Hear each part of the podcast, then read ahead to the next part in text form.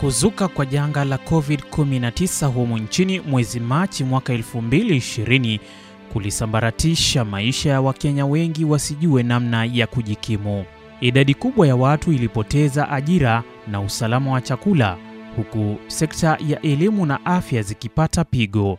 Ili kujaribu kudhibiti hali, serikali ilichukua hatua kama vile marufuku ya kutotangamana, marufuku ya kutotoka nje usiku, kufungwa kwa taasisi za masomo, kupunguzwa kwa idadi ya abiria kwenye magari ya usafiri wa umma. Vilevile, baadhi ya mashirika ya kijamii yamejitokeza kupiga jeki hatua zilizowekwa na serikali na pia kutoa mafunzo ya namna ya kufungua na kuendeleza biashara. Karibu katika makala ya Kaa la Wanawake. Jina langu ni Oscar Ochieng.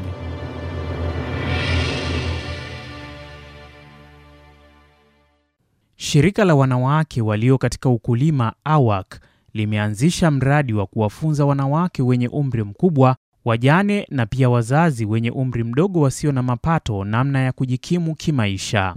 Mradi huu ambao umeanza mwaka huu wa 2022 mwezi wa tatu tayari umetoa mafunzo kwa wanawake 884 eneo la Changamwe na 850 eneo la Kongowea katika kaunti ya Mombasa.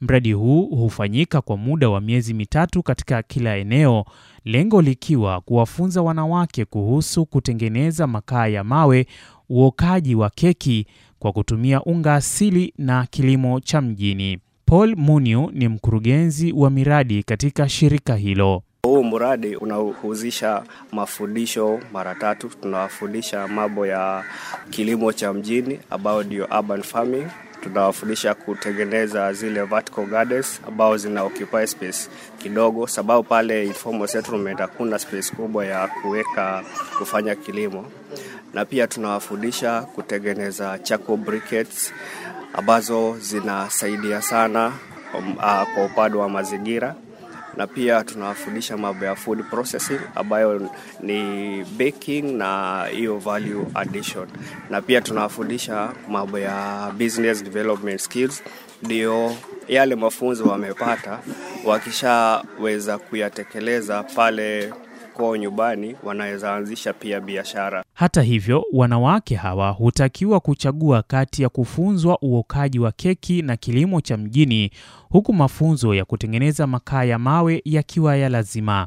Muniu anasema mradi huu unalenga wanawake walio katika makazi duni. Tunapeleka huu mradi pale katika vitongoji duni, urban informal settlement. Hatufundishi wale ati wasichana wadogo, tunafundisha wale wamama, sababu wamama ndio wako na mjukumu, lakini pia vilevile vile kuna wale young mothers ambao wao pia hatuwazuii kupata mafundisho, sababu tumekuja kuona pia wao ni wengi sana, hawa young mothers, na wao wameathirika zaidi, sababu hawana wazee wa kuwategemea. Labda yeye ndiye anategemewa na watoto wake na hakuna mtu mwingine ana, anategemewa. Tunapoangalia umri, tunaangalia tu, tusipee mafundisho tunapea wasichana wadogo. Tunataka tunapea ile kriteria yenye inatumika ni mtu awe ni mama aye ni mama, ako na watoto, ako na watoto wanamtegemea, ako na jamii ambayo inamtegemea. Wanawake hawa hutafutwa kupitia wahamasishaji au kutoka kwa nyumba za ibada. Mafunzo haya yamejikita sana katika kuwafunza wanawake namna ya kutengeza makaa ya mawe kutoka kwa bidhaa ambazo zimetumika. Bidhaa zinazotumika ni wishwa, vumbi la mbao, makumbi ya nazi na hata chenga za makaa zilizotumika. Wishwa ambao ndio kiungo muhimu katika utengenezaji wa makaa ya mawe hukorogwa na maji na kisha kuchanganywa na hizo bidhaa zingine baada ya kukaushwa na kusagwa. Hii mambo ya charcoal briquette, wakati tunawafundisha huwa tunawahimiza kwa kuwaonyesha kabisa kufanyia kupitia hesabu yenye tunaonyesha, ukitumia hii charcoal briquette, ile pesa unaweza save compared na ukitumia labda makaa ama gas ama any other form of fuel. Ukiliganisha ile cost, mama pale nyumbani anagharamika akitumia cha briquette na akitumia makaa, unapata akitumia cha briquette anaweza punguza uh, cost yake ya fuel by 80%. So hii inawatia motisha pia wao kutia bidii kutengeneza hizi cha complicate ambazo pia hazileti moshi na zina zinachomeka kwa muda mrefu. So hilo linachangia sana wao kuembrace hii mambo ya kutumia charcoal briquette, na pia zile vifaa zinatumika kutengeneza hii charcoal briquette ni vifaa ziko locally available na kila mama anaweza pata hizo vifaa. Baada ya kupewa mafunzo, wanawake hao hawawachwi mkono mtupu. Baada ya mama kuja na anapokea mafundisho yote matatu yale tunawafundisha, ambayo ni urban farming, uh, food processing na charcoal briquette making, na pia mafundisho ya biashara, tunawahimiza waungane groups za wamama kumi kumi ambao ndio tunaweza kuwapea startup kit abale, ambayo wale wamefanya food processing tunawapea startup kit ya oven oven moja yenye iko fabricated inatumia charcoal briquettes, ndio waweze kwenda kuanzisha nayo biashara wakiwa group. Nao wale ambao wanafanya urban farming tunawapea startup kit ya kutengeneza vertical garden ambayo tunawapea gunia, bolea na mchanga, na pia tunawapea miche ambao wanaweza kuestablish vertical gardens kwao nyumbani. Munyu anasema wanashirikiana na serikali ya kaunti ili kuhakikisha kwamba wanawake hawa wanaendeleza yale waliopata wakati wa mafunzo. Huwa tunafuatilia sababu huwa tunafanya monitoring tukishirikiana na officers kutoka county government department ya agriculture. Kuna ile monitoring tunafanya wakati tunaendelea na mafundisho, na pia kuna ile monitoring ambao tutafanya after mafundisho, tutaenda pale tuangalie sasa, tangu tukufuze umeweza kufanya nini, ama group lenyu umeweza kufanya nini, ndio tujue ni nini haswa kinaweza wasaidia kukuwe na sustainability ya huu mradi. Hata hivyo, mradi huu haujakosa changamoto. Changamoto ziko sababu wale wamama tuna train wengi wao ndi hawana mapato na labda kuna ile distance unapata mahali tunafanyia training, mama hawezi fika pale, ina sababu kuna gharama ya kufika pale, na hatuwapatiagi transport ati ya kuja training. Mwanakombo Abdalla ni mmoja wa waliofaidika na mradi huu. Mwanakombo ananieleza namna alivyopata nafasi ya kujiunga na mafunzo hayo. Nilifanya kupigiwa na mzee wetu hapa wa mtaa akanijulisha kwamba kuna watu wanatafuta watu wa kusoma wa kuwafundisha. Nikamwambia mi pia nahitaji, akanipa namba, nikapiga nikapata mama mmoja huko. Nilivyompigia akanielezea, akaniambia ni kuna siku atanitafuta ili kusudi niende nikasome. Nikakaa mpaka nikasahau kama kuna kitu kama hicho. Kwa bahati nzuri, hiyo siku akanipigia akaniuliza kwamba we ni mwanakombo? Nikamwambia eh, mi ni mwanakombo. Akaniambia kuna wakati ulipiga ukitaka kusoma ulikuja? Nikamwambia bado sijakuja. Akaniambia na leo kuna nafasi? Nikamwambia eh, niko niko nayo. Akaniambia njoo mahali kwaitwa kidogo basi. Vilevile vile, anasema kuwa ujuzi wa kutengeneza makaa umemfaidisha kwa kiwango kikubwa, huku akiendelea kutafuta soko la makaa hayo. Nilipika nikaganyia jirani mawili matatu hapa, nikaona kuna wale ambao yamewafurahisha, maanake anakwambia inatusaidia, maanake haishi haraka jikoni. Wewe ukibandika chakula chako wewe kinaiva mdogo mdogo. Kuna mama ameniambia, hebu tengeza mengi, angalau na mimi nichukue kusudi na mimi nisaidie. Nikichanganya na haya naona ina inafanya vizuri. Kamwambia sawa, kwa sababu sijaketi nao vizuri sana. Na kama ulikuwa nikimuuzia, unaona yeye mwenyewe, yani tuseme kwa mfano, kwa sababu ile kutaka kuyaona na ile kumpa, nilimpatia kama maka kumi hivi na yeye mwenyewe tu alijitolea nilipatia shilingi hamsini. Sasa nikasema kwa sababu ni mwanzo na siwezi jua vile kunaenda, wacha tutafute kwanza hiyo makastoma kwanza, unajua kidogo kidogo. Sasa saona kama sahii ameniambia ah, ukitengeneza utengeze mengi unipatie. Sasa nitategemea na vile nitakavyotengeneza, sasa ndio nipige mahesabu vizuri, na mimi nimwambie sasa kwa saa, kwa sababu saa nitakuwa nikitengeneza na kupatia na kiwango fulani na bei fulani, unaona. Lakini kwa saa nilikuwa nawapa kwa sababu ya nini? Kutafuta makastoma bado.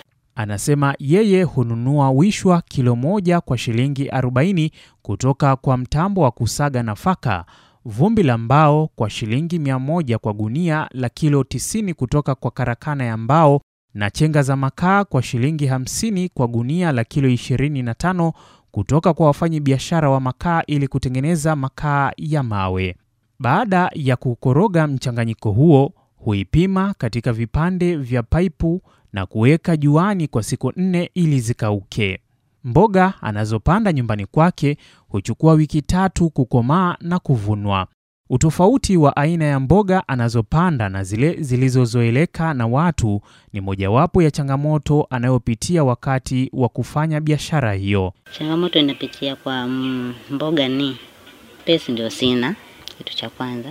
Alafu hiyo mboga yenyewe ile kama ile tumepanda saa ile, unaona mtu anakwambia hii mboga kama hii sisi hatuijui ni mboga gani. Sasa wanataka zile mboga, wao wanafanya nini? Wanajua, unaona mboga kama hii nakwambia, ah, wao hawali mboga ambao hawazijui, wanataka zile mboga ambazo wanajua. Sasa imebidi, unaona kama saa hii nimetafuta mchicha wa kawaida, ndio kusudi niweke kama mtu atataka achukue ule kile kitu ambacho anakio anakiona anakijua yani. Pia ipo changamoto anayopitia kutokana na kutengeneza makaa ya mawe. Shida ya makaa tu ni hizi nyumba zetu. Kitu cha kwanza, unajua kuna nyumba hata fadhali hapa kwetu unaona kidogo hewa inatoka nje, lakini kuna mtu anapikia ndani, umenielewa? Na pia wengine kuwasha majiko nje, unaona mtu anakuwa anaona ni shida. Hiyo ndo nakwambia, kwa sababu hiyo mo, moshi ukiwasha makaa inatoka nini, huo moshi. Hiyo ndio shida moja, changamoto moja. Lakini kuna wale ambao wao wenyewe wako free, wanapika nje vizuri, anakwambia ah, hebu ukitengeneza na mfanye nini, unipatie. Mary Nduati pia ni mmoja wa wale waliopata mafunzo. Anasema gharama ya kutengeneza makaa hayo ni nafuu ikilinganishwa na pesa ambazo amekuwa akitumia kununua makaa ya kawaida. Imenisaidia kwa sababu nikitengeneza hii makaa hata mimi mwenyewe naitumia. Kwa hivyo ile pesa nilikuwa natumia kununua makaa ya kupika inanisaidia kwa sababu ninapikia hiyo na the other thing nimekuja kugundua ni ya kwamba kulingana na bei ile ninanunua makaa, hii inakuwa bei rahisi, na pia nikaona ya kwamba ile waste si, si kitu ambayo ninanunua kama vile naweza kununua mti ndio niweze kuchoma makaa. Kwa hivyo ninaona hapo inanipa 100% profit. Anasema kuwa faida kubwa ya kufahamu namna ya kutengeneza makaa hayo ni kuwa si hatari kwa afya na vilevile vile inasaidia katika kupambana na mabadiliko ya tabia nchi. Hii makaa ni mzuri e, kwa sababu haina madhara yoyote, kwa sababu one thing haina moshi e, si kama ma, ma, yale makaa mengine ambayo tunawashanga na tunaogopa, sababu inaweza ikakufanya hata uka, ukakufa. Lakini sasa hii hata ukawaza kwa nyumba na ukakaa kwa nyumba haina madhara yoyote. Kwa hivyo pia tunaona, ninaona ni msaada kwetu. Hata hivyo, Nduati anasema kuwa changamoto anayopitia ni makaa yake kutopata soko. Tatizo ni kupata market otherwise nikipata market ni biashara ambayo inaweza kuniinua sana, kwa sababu natumia pesa kidogo kutengeneza na pia inanipa pesa nyingi. Emily Achieng ni afisa kutoka shirika lisilokuwa la kiserikali la Center for Resilience Africa SEFRESA, shirika ambalo limekuwa likitoa hamasisho kuhusu mradi huu. Achieng anasema kuwa ni wakati mwafaka wa wananchi, serikali za kaunti na ile ya kitaifa kushirikiana ili kuhakikisha ruwaza ya mwaka 2030 ya serikali ya kuwa na kawi safi na bei nafuu inatimia. Anasema kuwa jamii inapaswa kupewa hamasa zaidi kuhusu utumizi wa kawi safi isiyoathiri mazingira. Kama jamii wanahitaji hamasisho ili kuweza kuelewa kuwa makaa haya yako na faida nyingi. Apart from ile cost, kuna faida pia ambayo kuna mchango unaenda katika environment conservation. Kwa hivyo sisi kama shirika tumechukua hilo uh, jukumu, tunafanya hamasisho ili kuwe na ile mind shift katika communities ili kuembrace kawi safi ama clean energy ambapo tunajua kuwa interest ikiongezeka inamaanisha demand itakuwa juu na pia tunaweza kupunguza kutumia makaa katika kiwango kikubwa. Shida ambayo tumekuwa nayo sahizi ni kuwa tuko na ban ya charcoal, tumepiga marufuku kutumia makaa, lakini wananchi hawajasaidia serikali pakubwa katika kutekeleza ile ban, kwa sababu wao bado wana demand kutumia makaa, kwa sababu bado hawajaelewa kuwa kuna hizo alternative. Vilevile ameitaka serikali kuweka sera nzuri na kuwekeza vyema katika miradi kama hii inayolenga wanawake, kwani wao ndio walio katika mstari wa mbele kutumia kawi. Serikali waweze kuongeza ile investment ambayo wanafanya katika masuala ya clean energy. Tunajua kuwa kusema tu kuwa tutafikia 100% transition by 2030 haitoshi. Ni vipi ambavyo tuta motivate wawekezaji ili waweze ku increase investment yao ya production ya clean energy ambapo tunajua it is, uh, it's a capital intensive na inahitaji pia technology mpya ambazo zinakuja ili ziweze kutusaidia kuproduce either alternative jikos ama any other source that is clean energy. Katika masuala ya clean energy investments ambazo zinakuja ziweze kupeana kipaumbele kwa kina mama. Zile green energy projects nyingi ziwe ni za kufundisha kina mama, kwa sababu wao ndo wanabeba ule burden ya kuhakikisha kuwa there's consumption of clean energy then even katika production tuwahusishe katika kipaumbele katika kuhakikisha kuwa wanajengwa uwezo, kuna ile capacity ya kuproduce na ku, kuuza ile clean energy katika community. Ni wazi kuwa miradi kama hii inayolenga wanawake walio katika makazi duni ni mojawapo ya kuwainua kimapato wakati huu ambapo uchumi umezorota. Iwapo wanawake wengi watahusishwa katika miradi kama hii, licha ya kuwa midogo na kutafutiwa soko, basi itakuwa afueni kwa serikali katika harakati za kutengeneza nafasi za ajira.